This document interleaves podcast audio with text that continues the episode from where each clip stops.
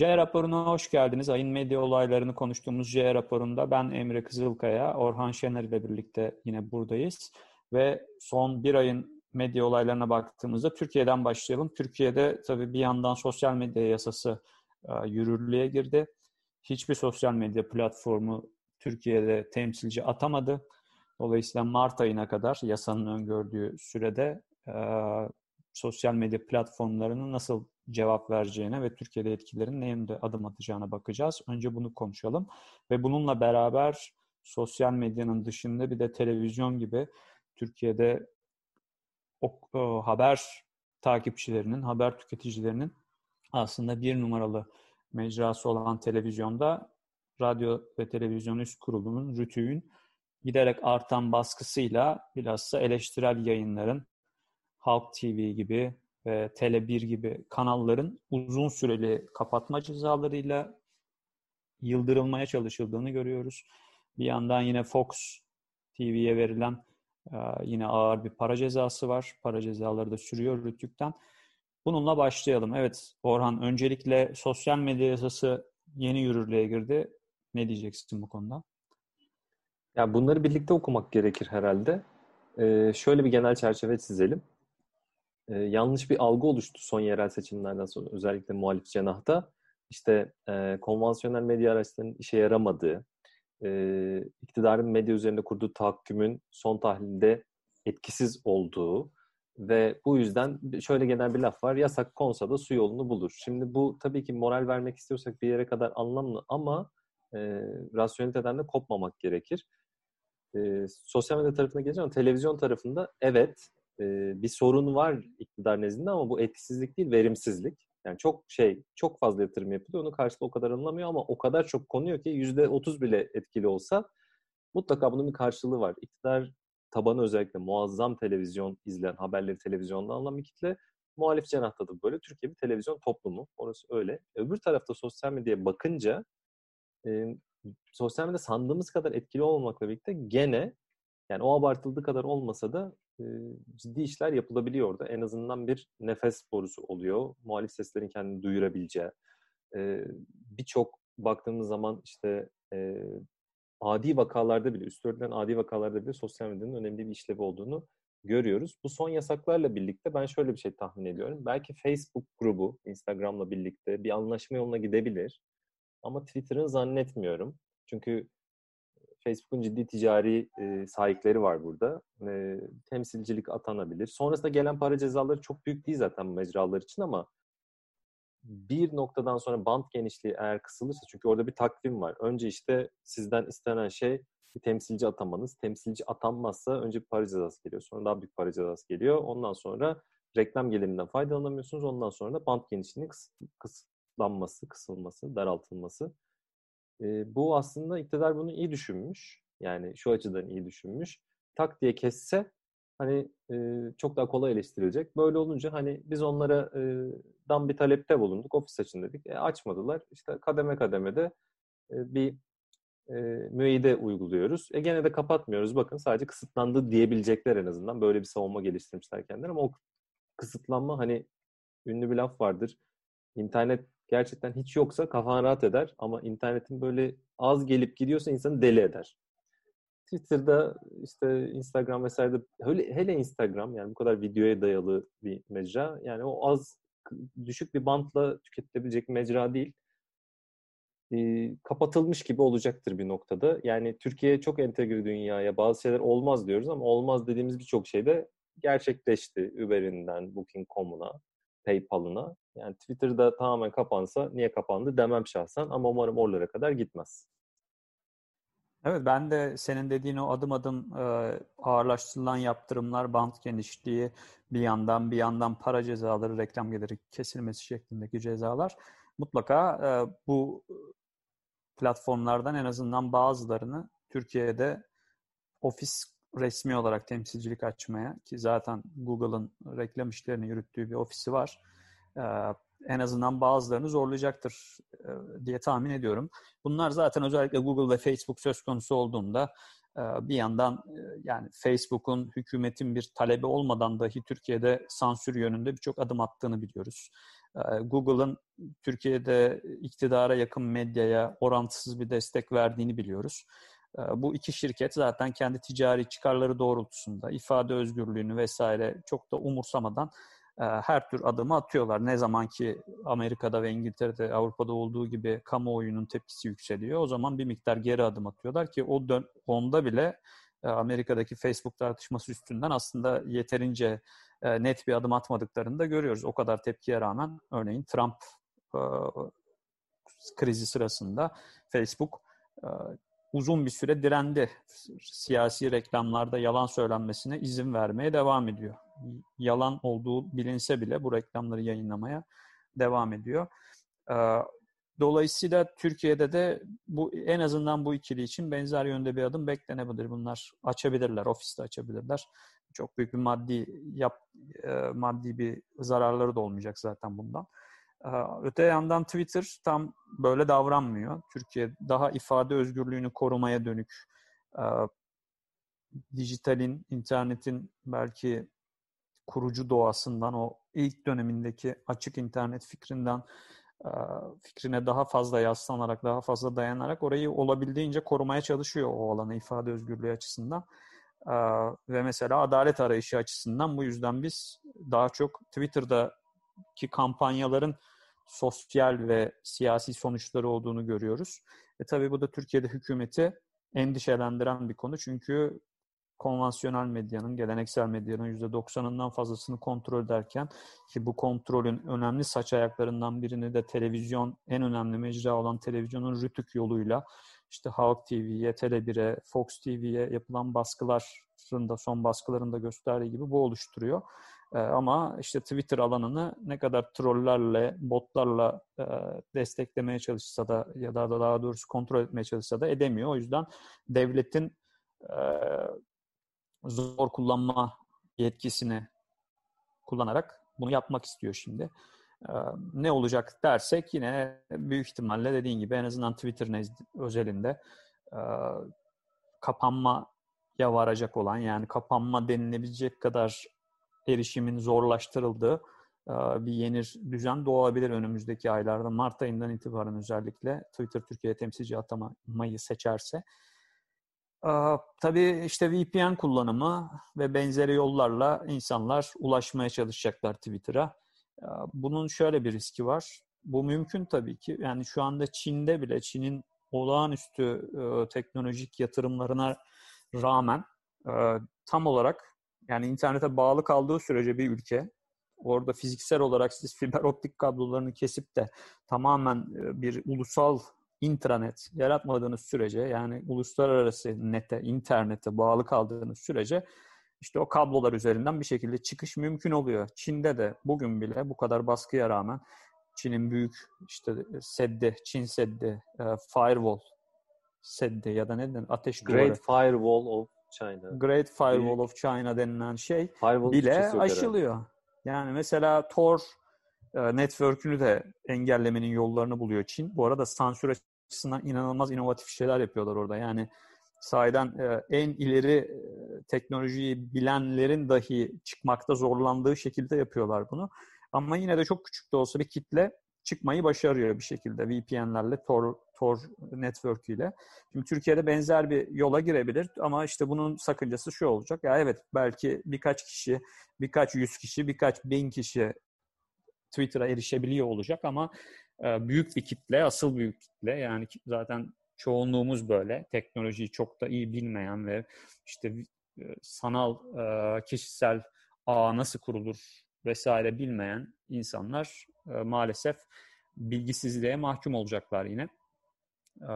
Bu da Türkiye'de ifade özgürlüğüne başka darbe olacak aslında öyle görünüyor.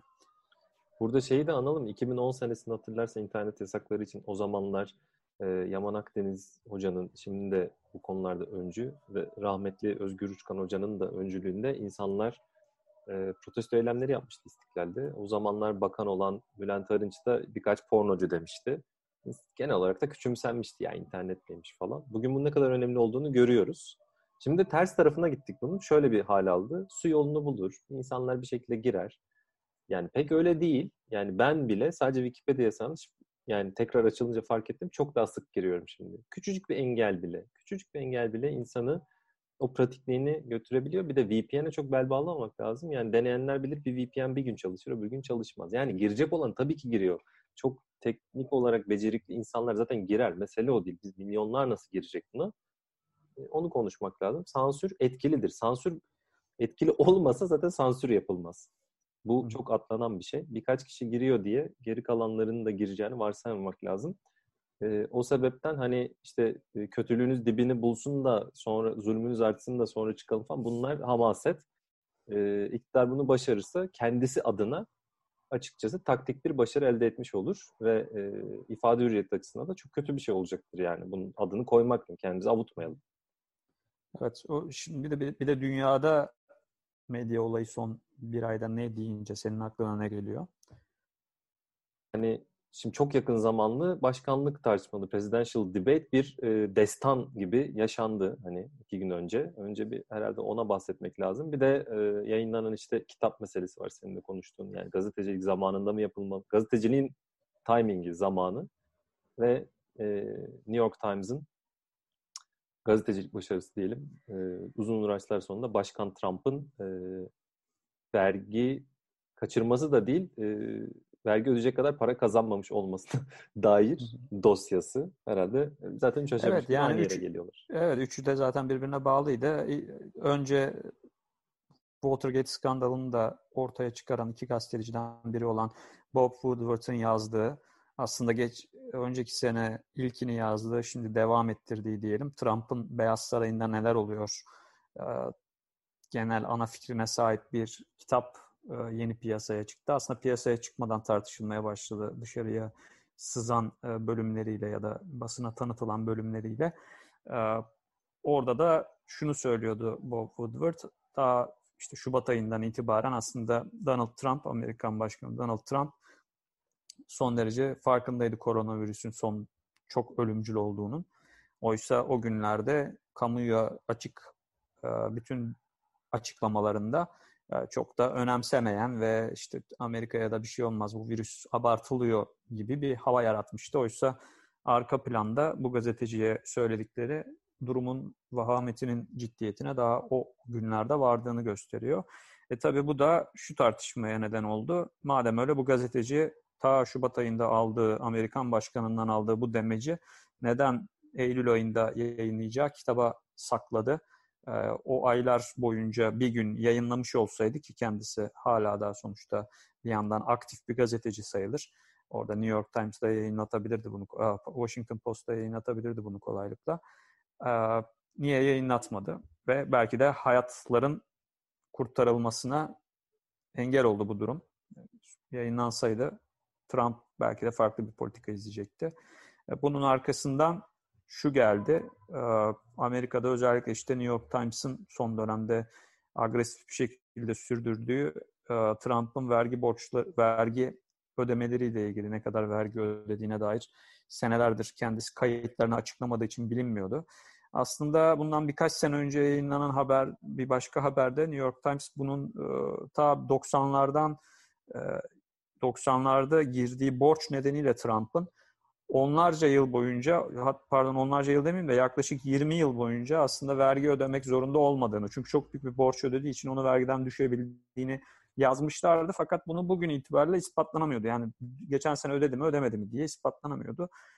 Bu konuda bir haber yaptı. Tam da Kasım ayındaki seçimler öncesine geldi bu ve üzerine de en son işte Cumhuriyetçilerin de adayı olan Başkan Trump ile Demokratların adayı olan Joe Biden'ın ilk televizyon münazarası, ilk televizyon tartışması geldi ki her iki taraf birbirini her iki taraf demeyeyim pardon yani Trump o kadar fazla söz kesti ki orada hem moderatör çok zorlandı hem Biden cevap veremedi ve birçok yorumcu ya bu Amerikan tarihinin şimdiye kadarki en kötü televizyon münazarasıydı dediler. Çünkü ne dedikleri bile doğru düzgün anlaşılmadı birçok konuda.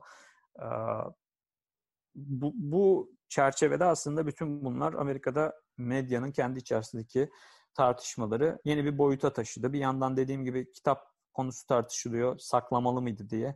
Genel eğilim bunun Amerika için söylersek saklanabileceği yönünde bu bilginin. Bob Woodward da daha çok bunu savunuyor. Diyor ki ya bu aslında bilinmeyen bir şey değildi. Yani arka planda bu zaten biliniyordu ve böyle çok hani bombshell dedikleri bomba haberlik bir alıntı falan da yok orada e, diye savunuyor kendisini. E, Amerikalılar böyle derken bir yandan da tabii hani etik açıdan bakıldığında aslında e, her ne kadar Bob Woodward gündelik gazetecilik içerisinde olan biri değilse de artık çünkü kitaplar için bu söyleşileri alıyor ve temel tez de şu yani Trump'ın burada defalarca bu Woodward'da konuşmuş olmasının sebebi zannederim 18 kadar söyleşi yapıyor bu aylar boyunca. E, bunun nedeni bunu gündelik olarak sürekli basına sızdırmaması. Yani sürekli her gün bir haber yapsa her bir söyleşiden zaten hiçbir söyleşi olmazdı. E, onun yerine bir genel fotoğraf çekebilmek için daha uzun süreli e, bir aslında röportaj tam olarak bir röportaj yapıyor. Tek bir söyleşi değil bir olayı haberleştirirken birden fazla röportaj ve onun çevresindekileri de tabii sadece Trump'a değil, Trump'ın çevresindekilerle de onlarca röportaj yaparak, onlarca söyleşi yaparak oluşturuyor bu röportajı. Ee, o yüzden hani bu tartışma ilginç bir tartışma oldu.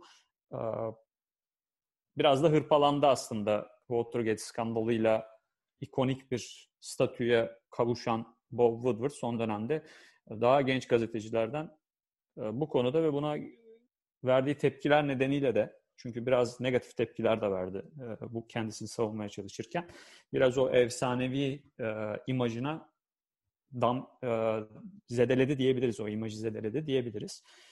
E, ve tam şeye de girerken son olarak da şunu söyleyeyim. Hani seçimlere girerken çok az artık haftalar kaldı. E, az çok zaten Biden'ın kazanacağı e, belli.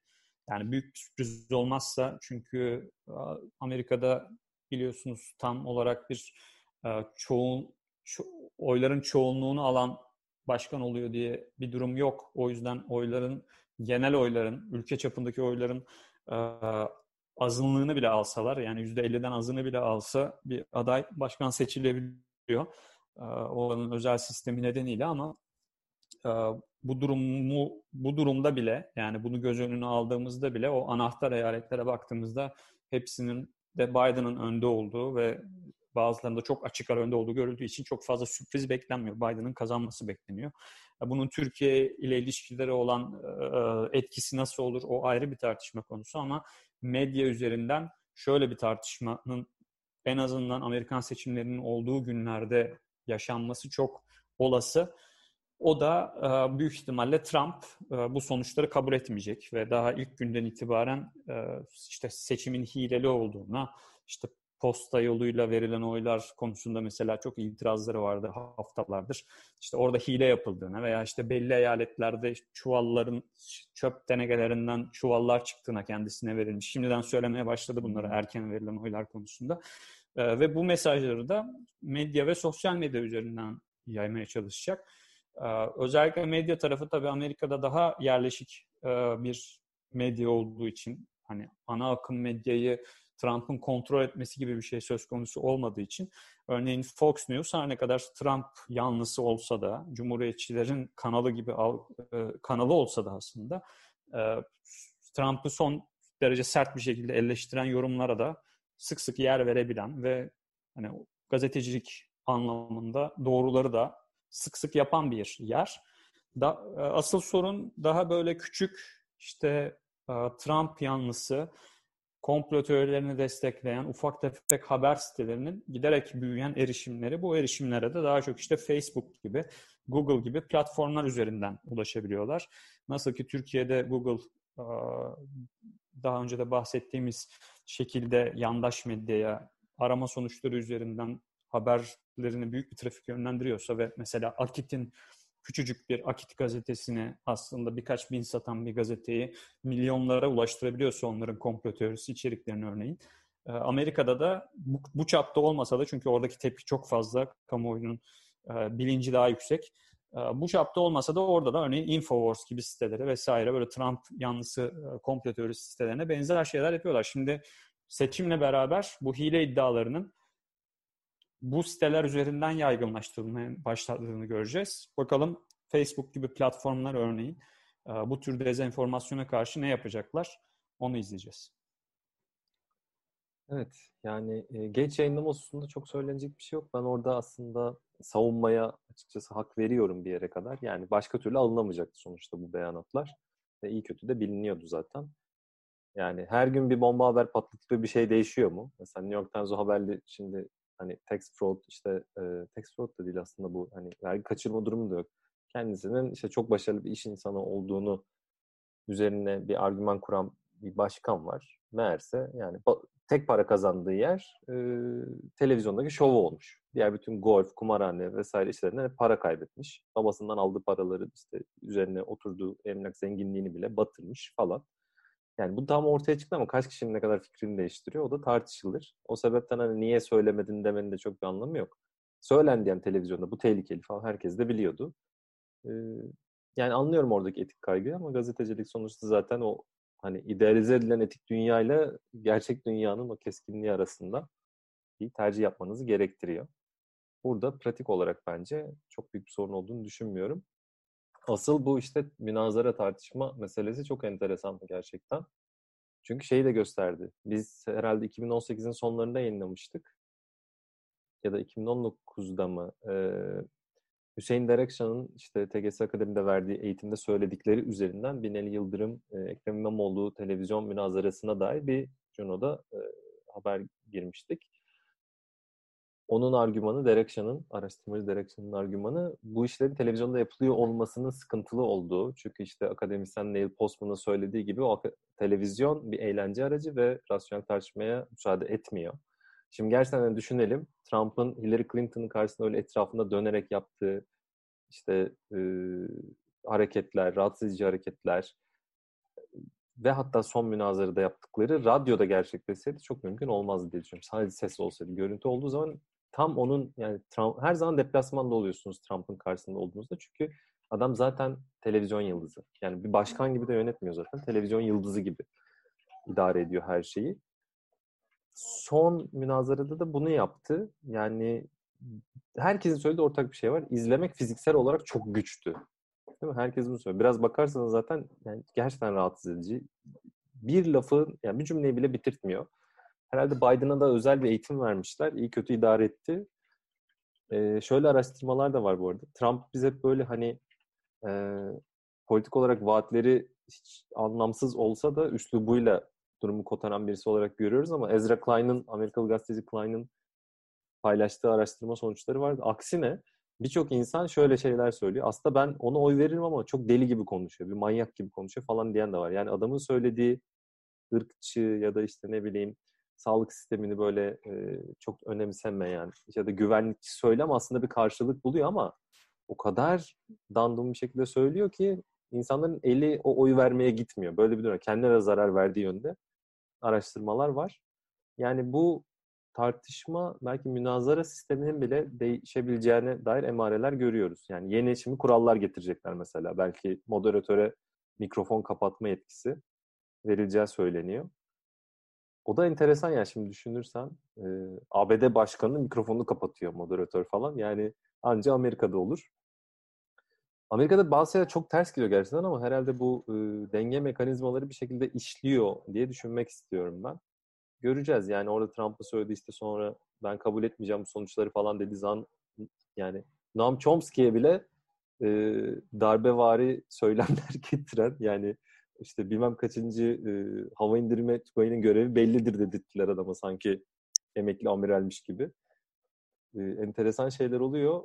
Bu seçim sonrası, yani seçim kendisinden daha önemli seçim sonrası. Çünkü Hillary Clinton bütün yaşananlara rağmen yani o kadar hakaret edildi bilmem ne oldu şu bu falan. En sonunda çıktı ve seçim bitmiştir.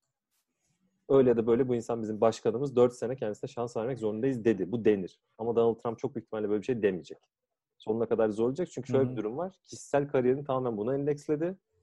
E, ticari olarak batmaması için dört sene daha başkan olarak kalması gerekiyor. Çünkü bu New York Times haberinde gösterdiğine bu insan iş hayatta başarılı değil.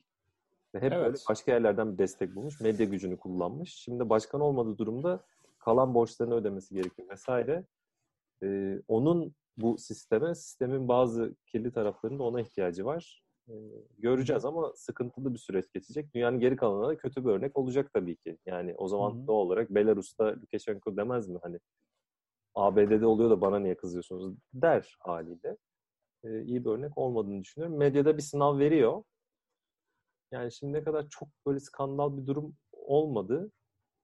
Ama göreceğiz. Bundan sonra savrulmalı olabilir. Yani Fox News'un vesaire ne yapacağı da önemli. Bence orada iş hani e, mesele vatansa gerisi teferruattır gibi çizgiye gelip Trump'tan desteklerini de çekebilirler. Çünkü hani iyice adam sistemin böyle çok temel taşlarıyla oynamaya başladı gibi geliyor bana. Belli olmaz bu işler ama e, zorlu bir süreç olacak diye düşünüyorum. Evet bu ayda J raporunda Türkiye ve Amerika'da aslında medyayla siyaset arasındaki etkileşimi de böylece konuşmuş olduk. Teşekkürler Orhan Şener. Önümüzdeki ay görüşmek üzere. Görüşmek üzere.